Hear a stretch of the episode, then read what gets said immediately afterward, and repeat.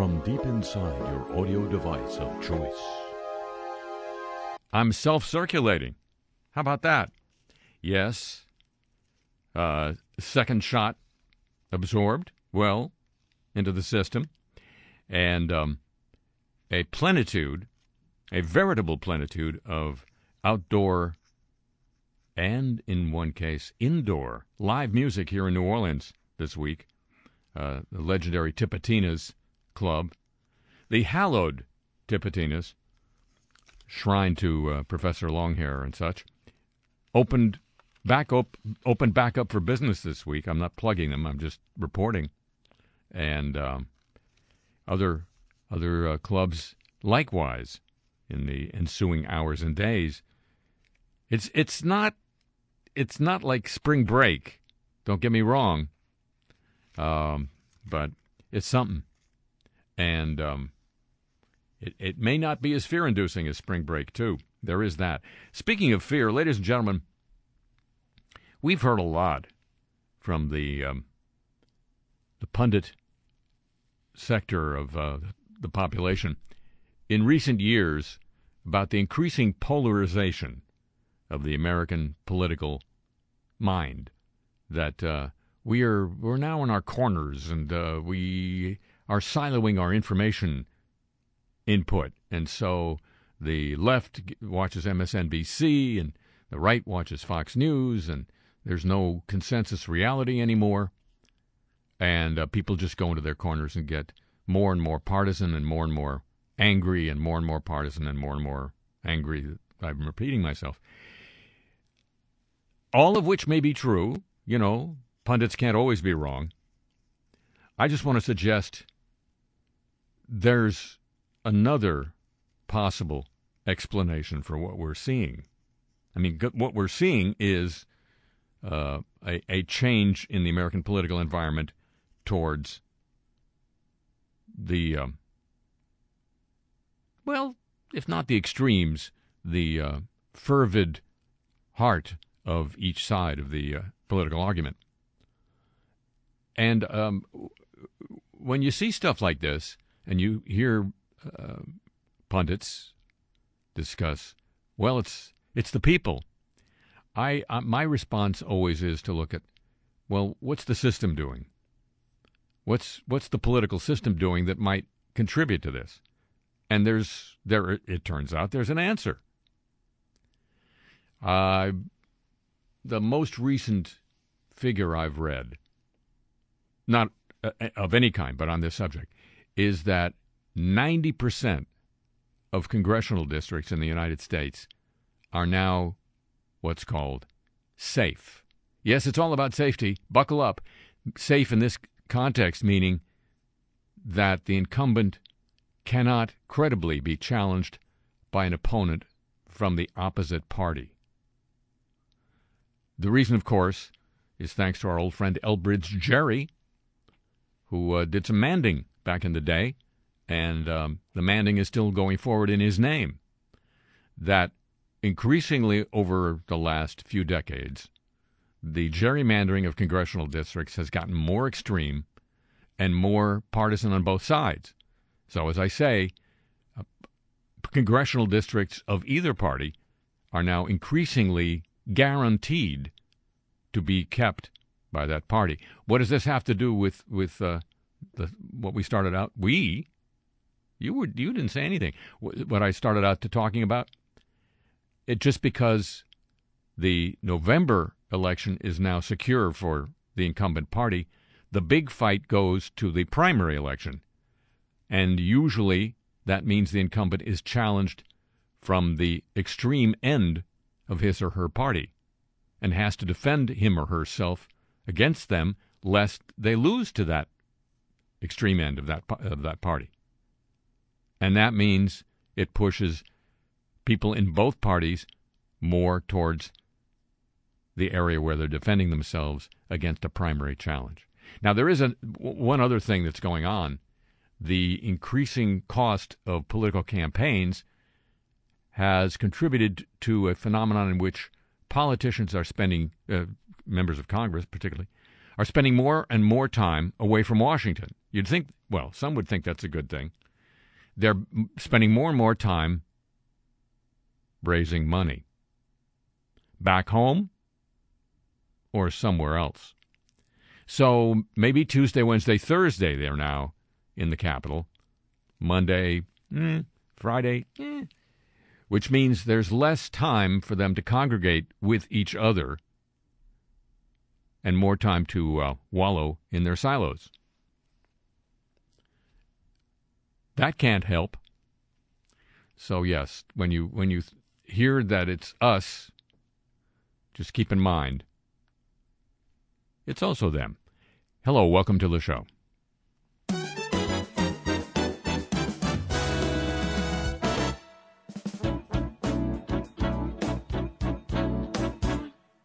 Tocar uma canção assim, para quando você chegar. Pra fazer você gostar de mim, pra fazer você se apaixonar. Pra regar as flores no jardim, para ouvir sempre que faz calor. Para refrescar um dia azul, tanto faz é uma canção de amor. Tudo bem, não é bossa, mambo, rock and roll ou samba jazz vai saber. Pra tocar uma canção assim, para ouvir quando você chegar. Pra fazer você gostar de mim, pra fazer você se apaixonar. Pra regar as flores no jardim, para ouvir sempre que faz calor. Para refrescar um dia azul, tanto faz é uma canção de amor.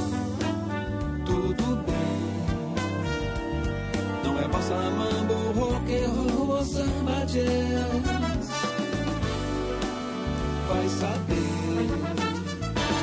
Pro silêncio completar o som, pra torcida quando grita gol, pra galera que só quer viver feliz. Pra você que vem dançar no show, pra voltar ao tema no final, pra dizer tudo que eu tinha pra falar. Tocar uma canção assim, para ouvir quando você chegar. Pra fazer você gostar de mim, pra fazer você se apaixonar. Pra pegar as flores no jardim, para ouvir sempre que faz calor. Para refrescar num dia azul, tanto faz é uma canção de amor. Tudo bem, não é bossa, mambo, rock and roll samba jazz saber.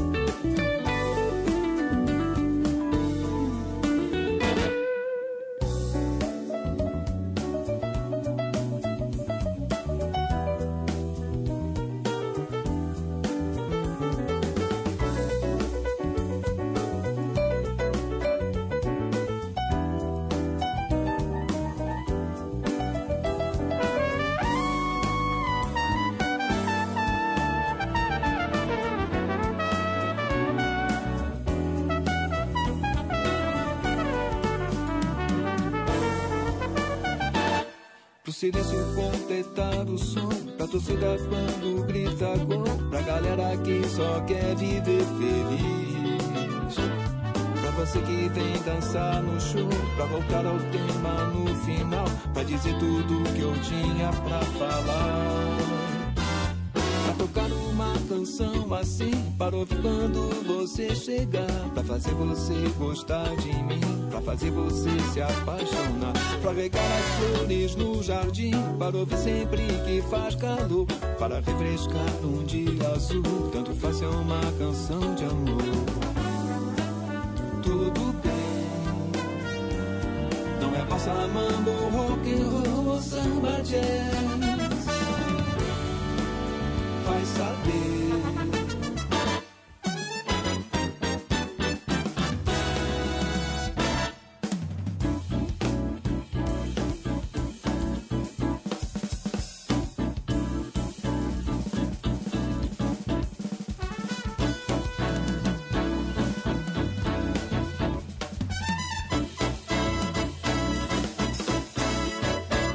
From New Orleans, Louisiana, where, yeah, they're playing in the streets.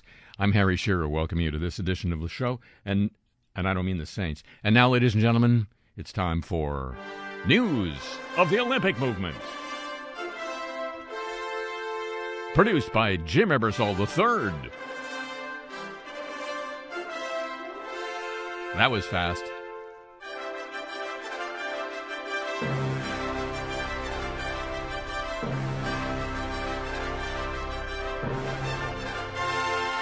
Well, starting this week, the Olympic torch relay. Olympic organizers plan to exercise extreme caution with it. They spoke in detail about their plans for the relay. It'll start in Fook, you know, to prove it's still there, kind of. It'll crisscross Japan for the next four months, 10,000 runners. Symbolic curtain raiser for the postponed Olympics. No room for error, according to the Associated Press. If the relay stumbles, if there's an outbreak of COVID, for example, it could pull the Olympics down with it.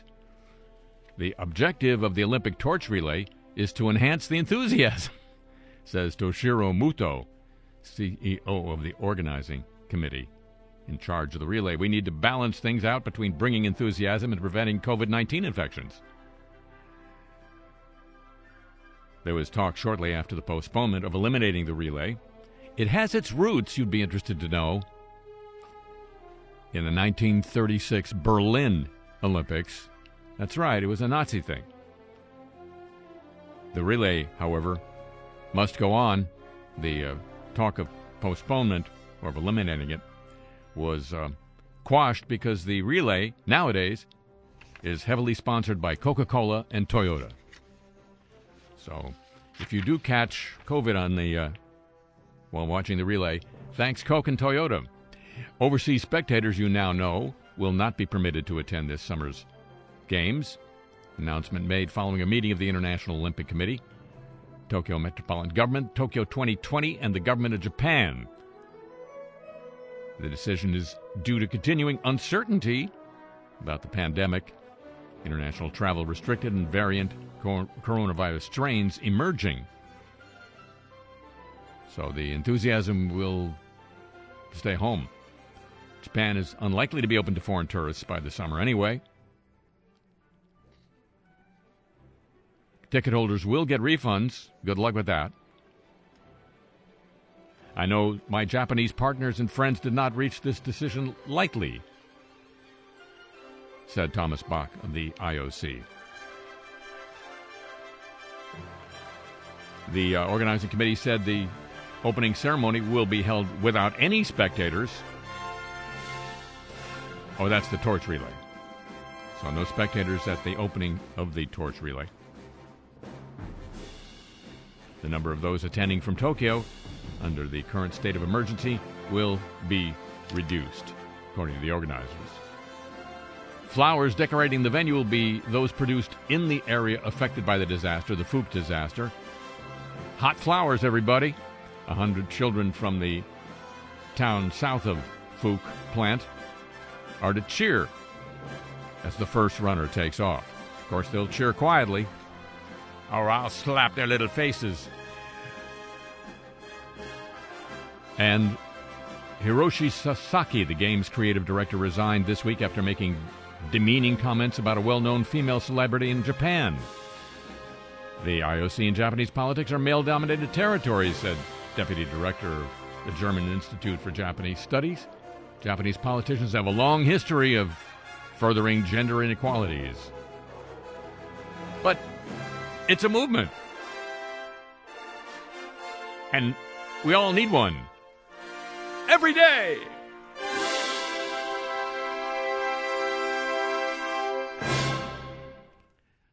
I probably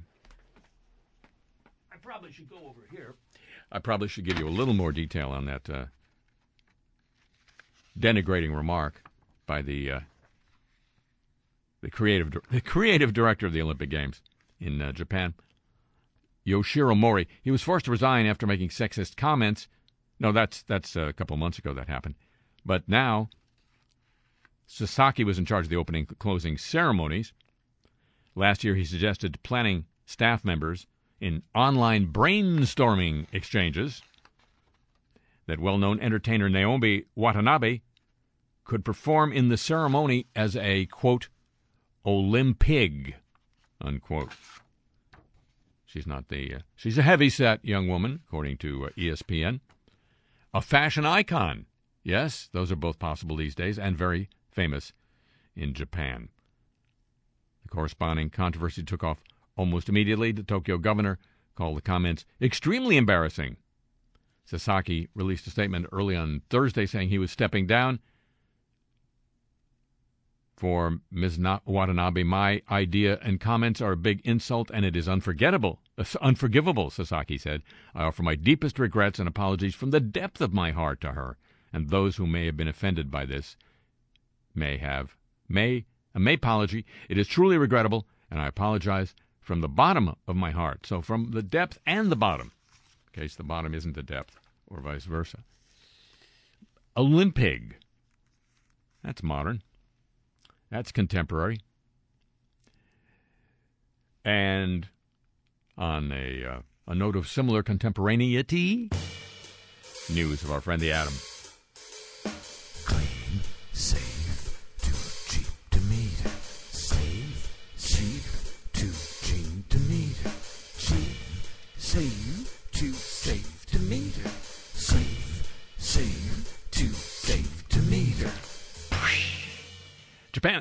back in Japan. What is this, Japan World? Japan's Environment Ministry says about 75% of the waste from decontamination work at Fuke has been transported to permanent store. No, sorry, to intermediate storage facilities. It'll be permanent. We're just not going to call it that because we don't have a permanent. The decontamination process is expected to produce about 14 million cubic meters of waste, such as soil, grass, and plants. This is um, this excludes the areas around the plant, which are off limits. Officials say as the as of the end of February, about 14 and a half, no, sorry, 10 and a half million uh, cubic meters have been transported from various areas in the prefecture to the intermediate storage facilities, which are near the plant.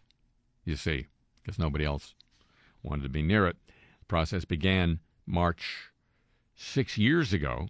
Hey, happy anniversary, soil dispersal people. And the ministry plans to um, almost complete transporting the remainder by next March. Plans to almost complete. A man's reach should exceed his grasp. By law, the waste is to be taken out of the prefecture for final disposal, final disposal by 2045. Now you'd think, but you'd be wrong. However, hardly any discussions have been held on where or how this disposal is to be done. That's according to uh, NHK, the national broadcaster in Japan. So we'll look forward to those discussions of a permanent site for the Fuke stuff. In this country, Georgia Power's parent Atlanta based Southern Company is acknowledging that the company is likely to miss the current deadline. Oh no, not a nuclear deadline missed. Missed the current deadline for completing the first of two new nuclear reactors at Plant Vogtle. That's a move that could further increase consumer costs, of all things.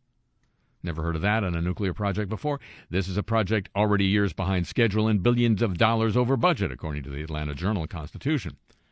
Potentially more worrisome was the reason given for the delay. In a filing this week, the company cited the need for additional, quote, remediation work on the construction project, quote, necessary to ensure quality and design standards are met.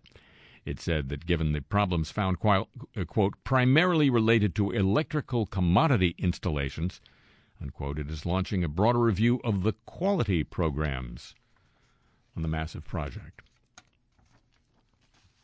Quality, why, Independent monitors and staff for state regulators have long warned, uh, warned that Georgia Power was falling farther behind on the project and was unlikely to make its latest deadline, increasing the likelihood of additional costs.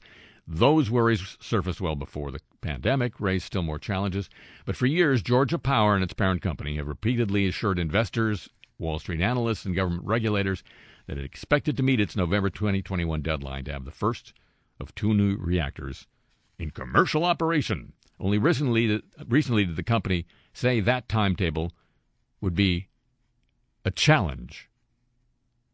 That is to say, no way, Jose. That kind of challenge. In its filing this week, the company wrote that a delay is likely and could add one month or more. That November date of this year is years later than what the monopoly electric provider agreed to when it started the project, multi billion dollars, with the approval of elected members of the Georgia Public Service Commission.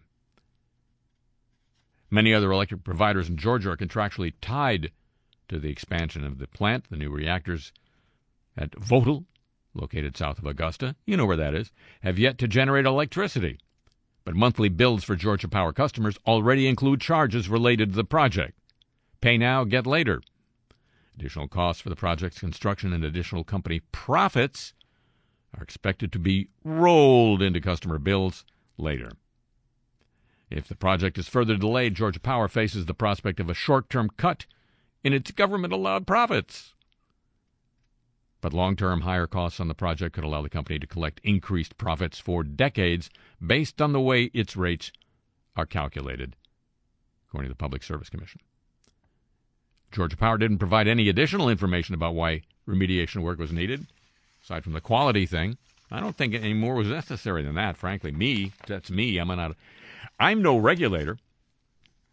Back to uh, Japan, the Prime Minister, Suga Yoshihide, has strongly criticized TEPCO, the Tokyo Electric Power Company, over security breaches at one of its nuclear power plants,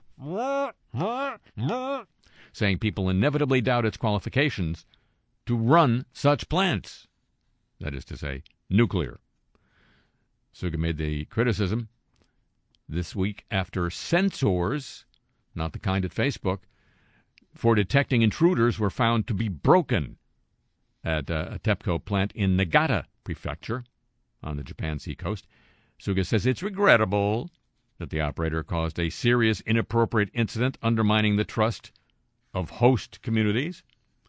He urged TEPCO to sincerely respond to inspections by the Nuclear Regulation, Regulation Authority and take drastic measures to improve its management. The uh, regulator, chief regulator, called the incident truly grave I just wanted that moment for it to sink in. He said the agency will look into whether the background of the incident was unique to TEPCO and how top management handled the incident. He added the matter is related to TEPCO's culture and attitude. Not going to see Carmen this week, and urged the firm to launch its own probe. Well, that'll be useful. The president of TEPCO said the company caused a serious accident at uh, Fuke, of course, he said it's extremely regrettable that the incident happened when TEPCO was working to reform itself to avoid causing such incidents ever again. The uh, regulator found the plant's sensor equipment was broken for months, and that employees in charge of security took no action, despite knowing that alternative measures taken by the firm were ineffective. Hey, why don't you all take the rest of the week off?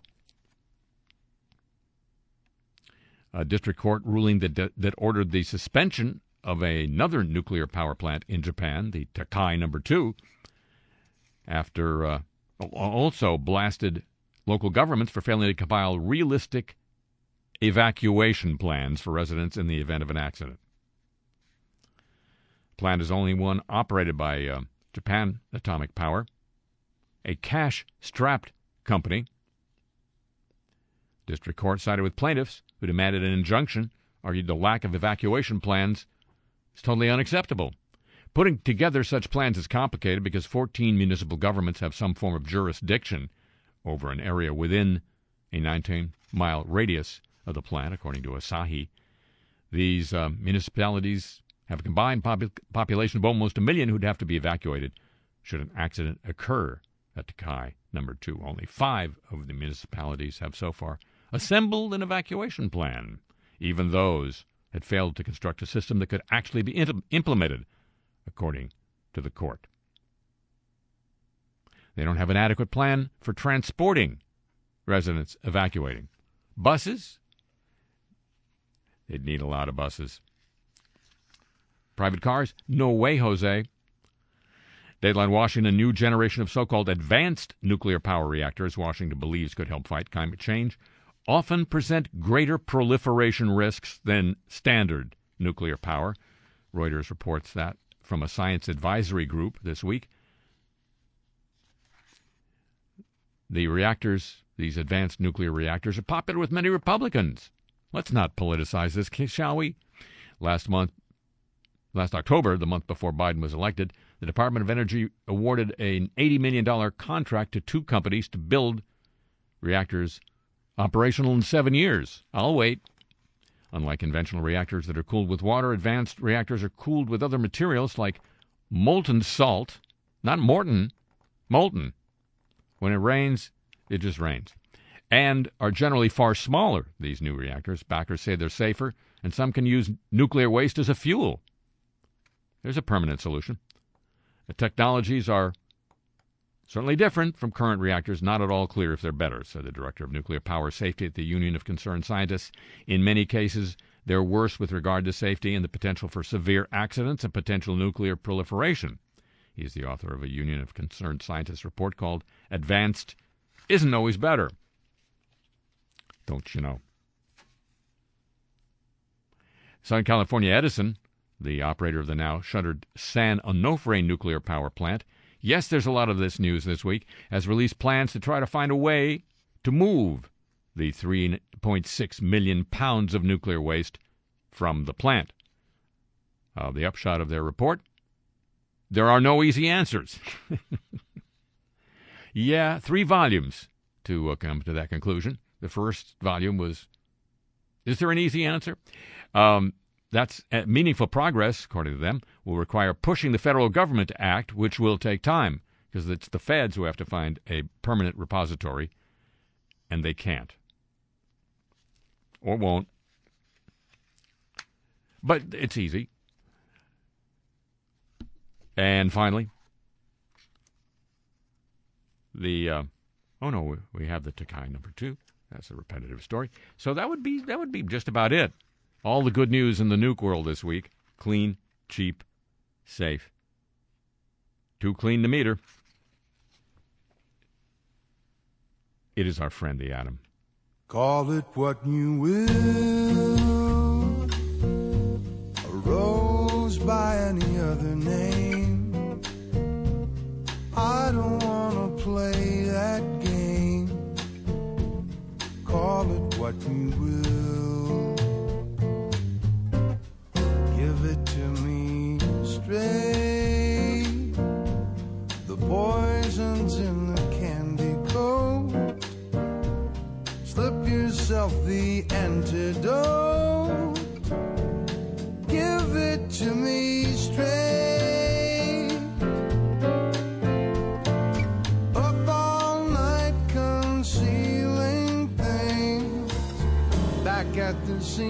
The crime.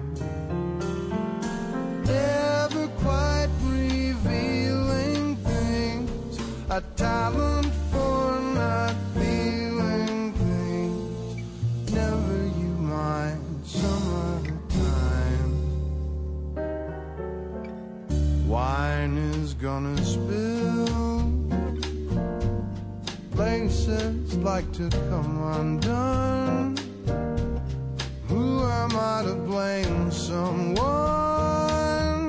Call it what you will.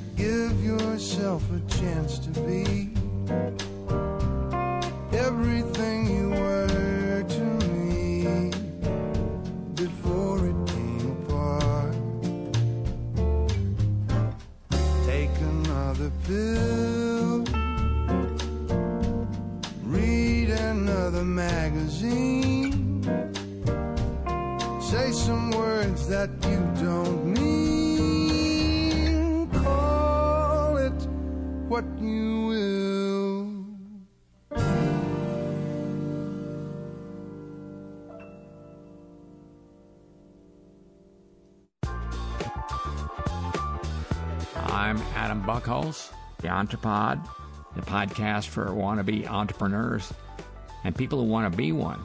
It's brought to you by friends at Quiffle.com. Their new book, Seven Articles of Clothing Successful People Always Wear, is out now. And they wanted me to let you know that. And uh, it's my pleasure because they pay for this show. So, with me in my parents' living room, where I've been um, living all during the pandemic, is a person behind what he describes as the next level of personal fitness, which I'm thinking, you know, whatever level of that I'm at, I got to get to the next one, or my mom's going to kick me out of here. He's Marcus Prime, and he's the brains behind something called Napaton. Marcus, great to be ready to talk to you. Well, thanks, uh, Adam. This is my first podcast interview. Uh, nothing to it. Take it from me. So, uh, Marcus, it's a, a kind of a catchy or a goofy name, Napaton. Is uh, is there an idea behind it, or is it just cool? The idea behind the name is uh, the idea behind the company. Wow, that worked out lucky. I was watching my dog Erasmus one day when he was sleeping, and at one point he started making uh, you know jerky notions with his paws and his head, Mm-hmm. And he kept it up for a good few minutes. Wow, almost like he was dreaming. almost exactly like it. No, he was dreaming. Um, but his muscles were moving, right? What do we call it when we move our muscles? Movement. Exercise. And uh, during this pandemic year, when the gyms have been closed and even the beaches sometimes, people are going crazy putting big, bulky, ugly machines in their homes to try to stay some kind of fit. Oh, 10-4. I've been binging on old uh, Chips episodes. but yeah, my dad has some big machine in the den that yells at him through headphones while he rides it. And uh, they're great, don't get me wrong. Okay, get me wrong for a minute, but, but stay with me.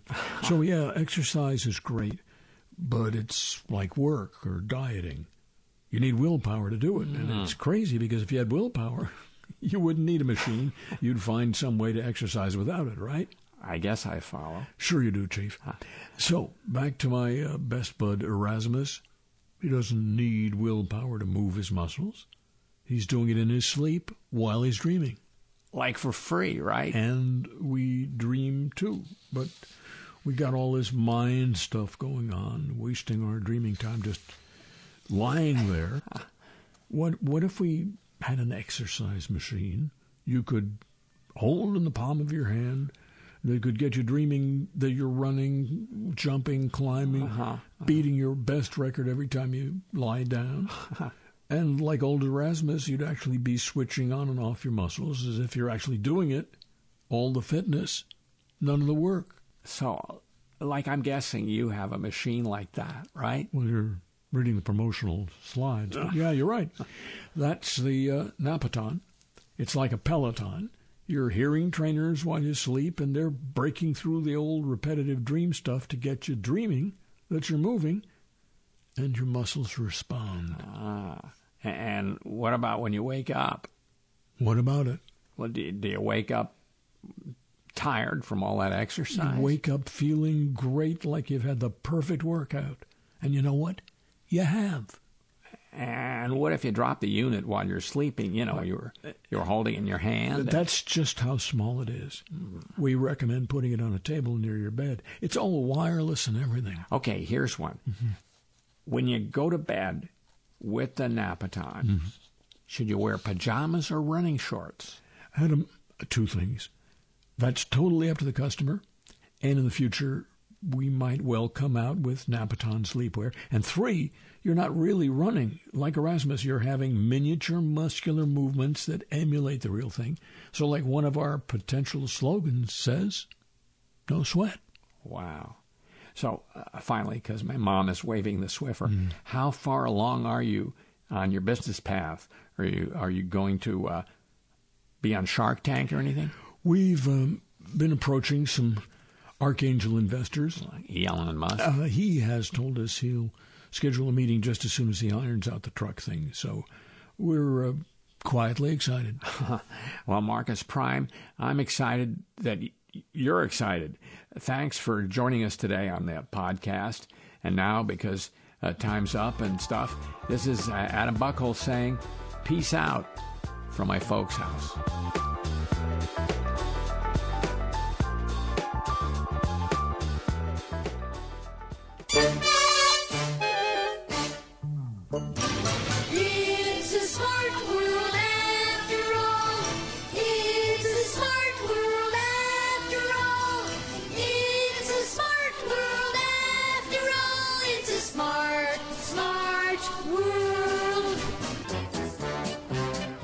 Well, there's been a little ble- breach and a hack.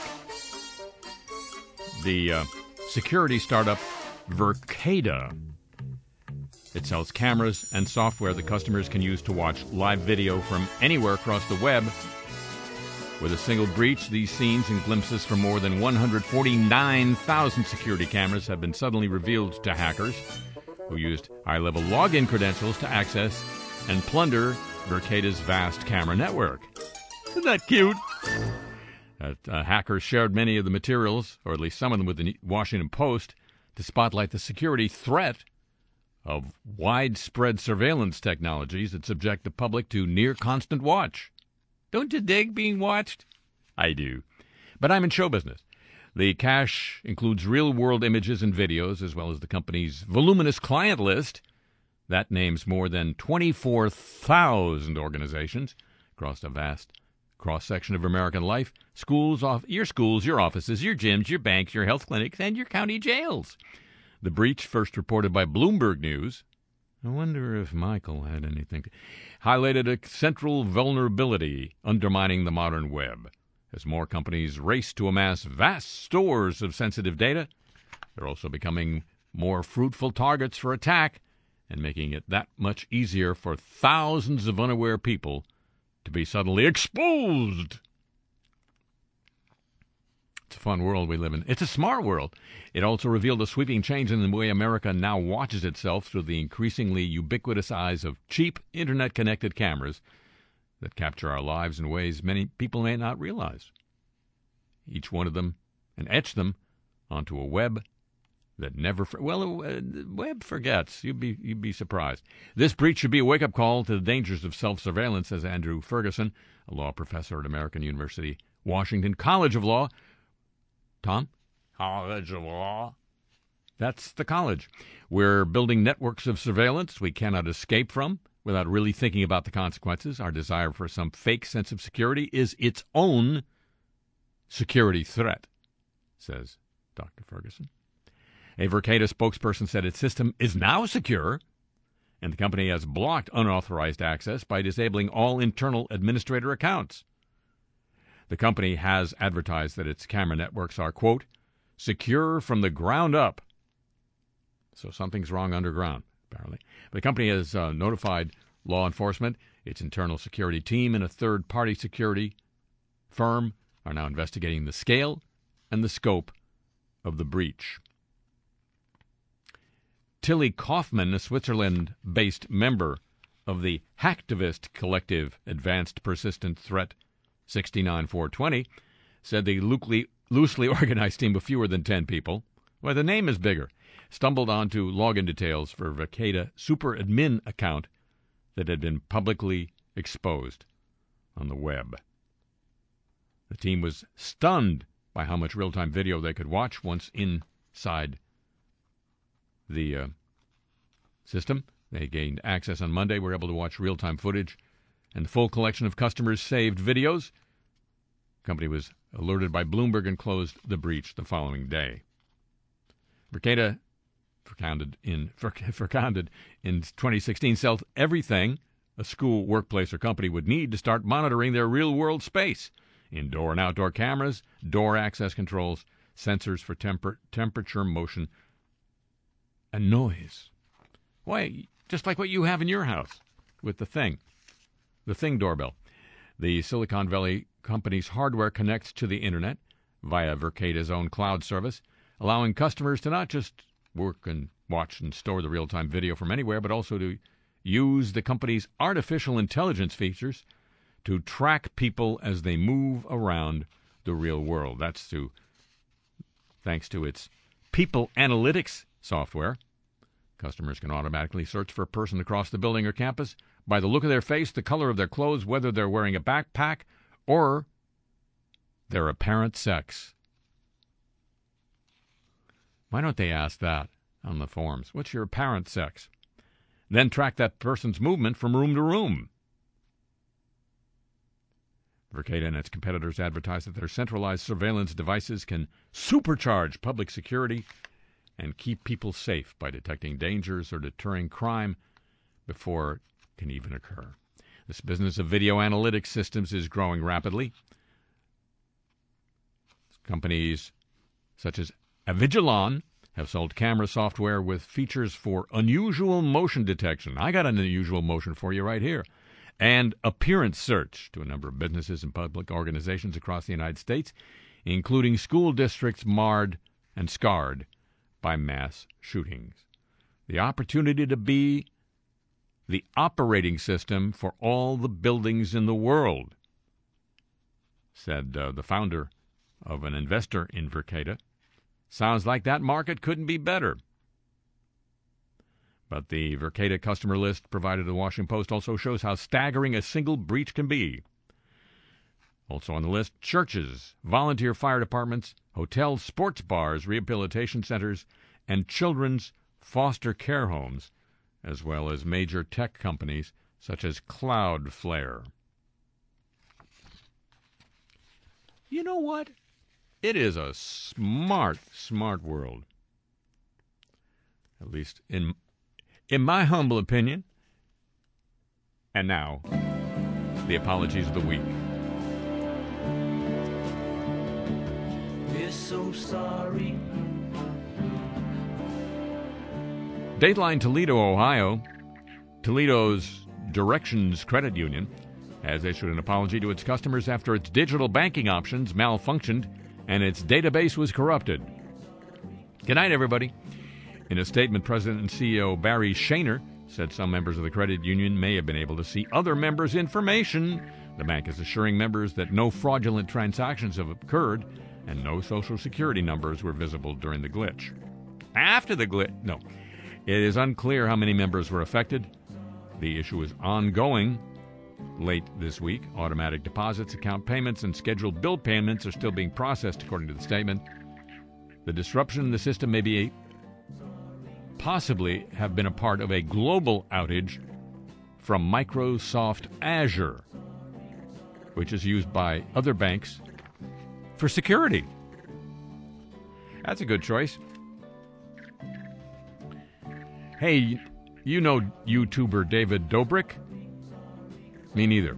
But he told his fans this week, I'm sorry if I let you down in a new video addressing accusations that a member of his vlog squad drugged and raped an extra while shooting a video in 2018. Hey, leave that to the pros. The anonymous accuser in report from Business Insider said vlog squad member Dominykas Zeglaitis, who goes by Dirty Dom, got her drunk, the accuser said, when she was 20 years old and sexually assaulted her before uh, after she came to the group's home to film the 28 vid- uh, 2018 video. The Vlog Squad is a group of Dobrik's close friends who create content on YouTube together. Dobrik's main YouTube account has 18 million subscri- uh, followers. Hard to believe, isn't it? In his uh, response video, posted on video this week, he said, quote, Consent is something that's super, super important to me. Whether I'm shooting with a friend or shooting with a stranger, I always make sure that whatever the video I'm putting out, I have the approval of that person. But in the Business Insider story, the accuser, Hannah, and her friend, referred to by pseudonyms, no charges have been filed. She hasn't contacted the police. Dobrik said he chose to distance himself from other former associates who are no longer part of the group shoots. It's because he doesn't align be- with some of the actions, and I don't stand for any kind of misconduct, and I've been really disappointed in some of my friends, and from that reason, I've separated from a lot of them. Unquote. He also addressed claims made by a former Vlog Squad member who said he was tricked into kissing another male YouTuber in a video. He said he was under the pretense that he was being blindfolded to kiss a female member of the Vlog Squad. That's a guy named Seth. With the Seth situation, says Dobrik, I'm sorry to Seth because, like I said, I just want to make videos where everybody, uh, whether you're participating or watching, is enjoying and having a good time. And I missed the mark with that one, and I'm really sorry. I truly, truly am. Humor by, humor by an- amateurs, ladies and gentlemen. Dayline Chicago, Loretto hospital doctors inspected the city's very first, injected the city's very first dose of the vaccine, the COVID vaccine. Now the West Side Hospital is apologizing for the second time this week for giving people the shots out of turn. Hospital staff confirmed some Cook County judges and their spouses received the shot, despite not yet being able. No judges were officially invited or prioritized by the hospital, said a spokesperson. Any vaccination that did play, take place were indicative of an existing level of confusion among medical teams at Loretto and other facilities regarding the nuances and differences between the cities and states' eligibility requirements as they applied to elected officials. In other words, loophole. I'm very disappointed the judges came to the Austin area where they're not living and they don't reside, said a uh, state representative. We obviously want to make sure people are being vaccinated when it's their turn, said the Chicago Health Department. A spokesperson for the chief judge, Timothy Evans, issued a statement saying, in part, judges who've received the shot were informed that the vaccines were already mixed and would be destroyed if not used by the end of the day. So they got the shots after 3:30 p.m., supply permitting. Second reported vaccine priority failure at the hospital after Loretto admitted to recently vaccinating 72 Chicago Trump Tower employees at a private event. They know it was a mistake, said the mayor of Chicago, Lori Lightfoot. I've asked them to dig deeper to make sure that in the quota phase phrase, I don't think she means that, to trust but verify. Sounds like Chicago. I'm not on the air in Chicago. I can say that. I don't know. The entire faculty of Harvard's government department. I knew a little something about that once. That's why I left. No, seriously. Um, the entire faculty issued a public apology a few days ago to the women who were harassed by former government professor Jorge Dominguez. He rose in departmental and Harvard University leadership despite accusations of sexual misconduct spanning, oh, four decades. That's a while. Even, even in Harvard terms, that's a while. In February, an external committee tasked with reviewing sexual harassment, harassment at Harvard found that pronounced power disparities and inadequate reporting mechanisms resulted in insufficient actions against Dominguez, even as his misconduct was, quote, common knowledge, unquote, throughout the government department. That's not the kind of knowledge Harvard sells. Common knowledge, you can get that anywhere. In the apology, the full faculty of the department expressed their sorrow and shame at the sexual harassment the women faced and apologized that the department, along with the university, did not respond with the effective measures to which the women were entitled. Department also failed to raise objections when the university promoted him to positions of power and public status. For all this, we apologize unreservedly. Furthermore, the faculty wrote that the department did not provide the women with an environment in which they felt sufficiently confident to share their experiences and committed the department to further progress in improving its climate. Hey, that's climate change we all can believe in. Now, here's a title I've never encountered before, even having been around Cambridge. Charna Sharman, Sherman, a former government concentrator to whom the letter from the faculty was addressed, wrote in a statement she was touched by the unprecedented apology. This is an apology that's transformational because it came from them and was unanimous, unequivocal, and unconditional, wrote the former government concentrator. I want you to be a concentrator and focus very carefully on your loudspeaker. An Asian American media company apologized after receiving backlash from posting a yellow square to show support for the Asian community in the wake of the Atlanta shootings. American mass media and talent, talent management company 88 Rising added their voices to the mix with a controversial post on their Instagram depicting a neon yellow square. Enough is enough. Heartbroken with the disgusting and senseless violence in Georgia tonight, said the caption. Violence against the Asian community has to stop. Let's protect each other and stand against hate. Unquote. The post backfired as some compared the post to when posts of Blackout Tuesday, black squares pervaded the social media platform amid Black Lives Matter protests, but instead with the color yellow, which has been stereotypically used to represent Asian skin tones. Following the backlash, 88 Rising amended the caption addressing the criticism, later deleting the post and issuing an apology in its stead. Thank you to our community for sharing your comments and critiques with us. The music label wrote in the post, It was never our intention to cause harm, but we recognize the effects of our actions and apologize. We are not trying to start a yellow square movement.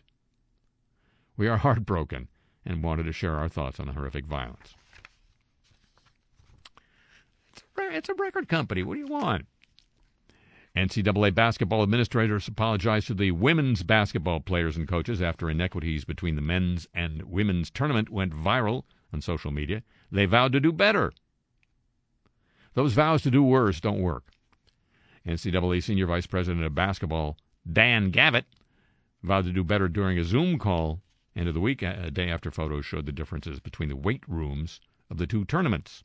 I apologize to the women's student athletes, coaches, and committee for dropping the ball on the weight room issue in San Antonio. We'll get it. Fi- we'll get it fixed. He didn't say we'll get her fixed. We'll get her fixed as soon as possible. During the call, other differences were raised. There are 68 teams in the men's field, 64 in the women's. The NCAA pays for the men's national invitation tournament, but not the women's NIT. There would be decisions made in conjunction with membership, Gavitt said. Those are not decisions we could make independently. They're good questions. It's timely to raise those issues again. The NCAA has modified space in the convention center to turn it into a usable workout facility for women. That work should have been completed yesterday. We fell short this year in what we've been doing to prepare for the last 60 days for 64 teams to be in San Antonio. We acknowledge that, said uh, NCAA Senior Vice President of Women's Basketball, Lynn Holtzman. She's a former college basketball player herself. Any relation to Red? No indication here.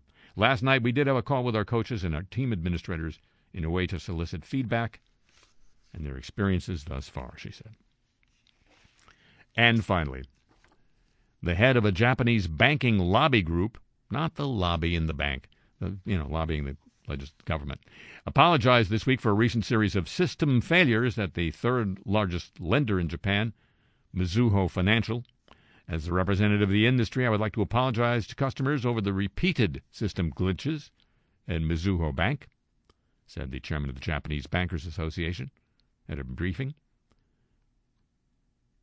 Kanetsugu Mike, he is also chief executive of the main banking arm of the Mitsubishi Financial Group.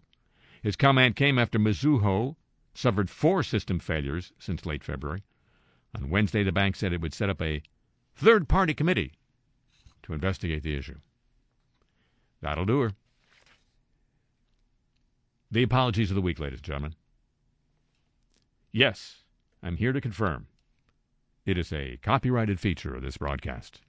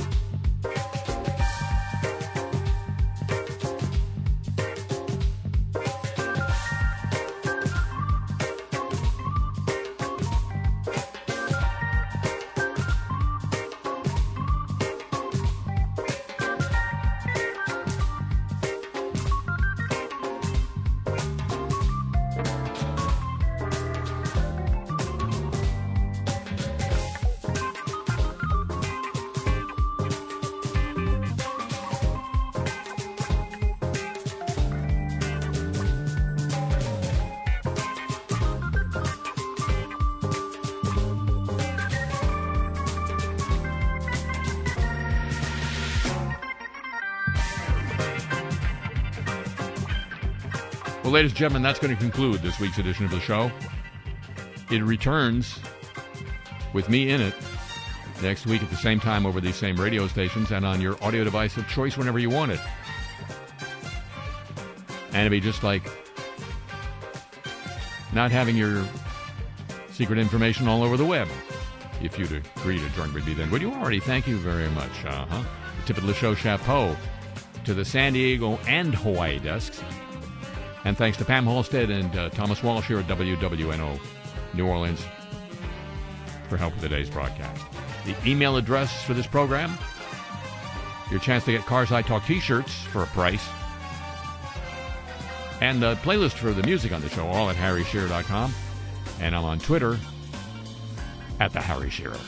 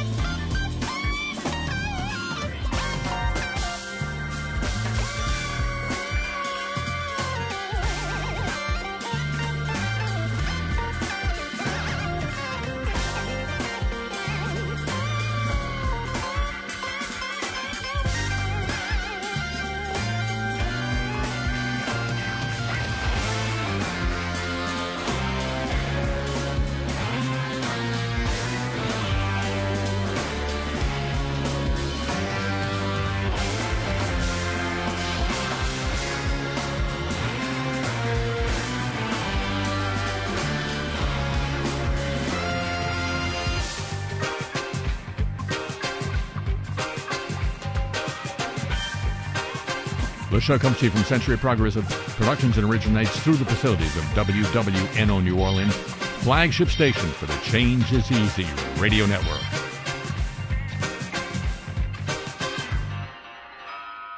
I'm Harry Shearer in New Orleans, thanking you for listening.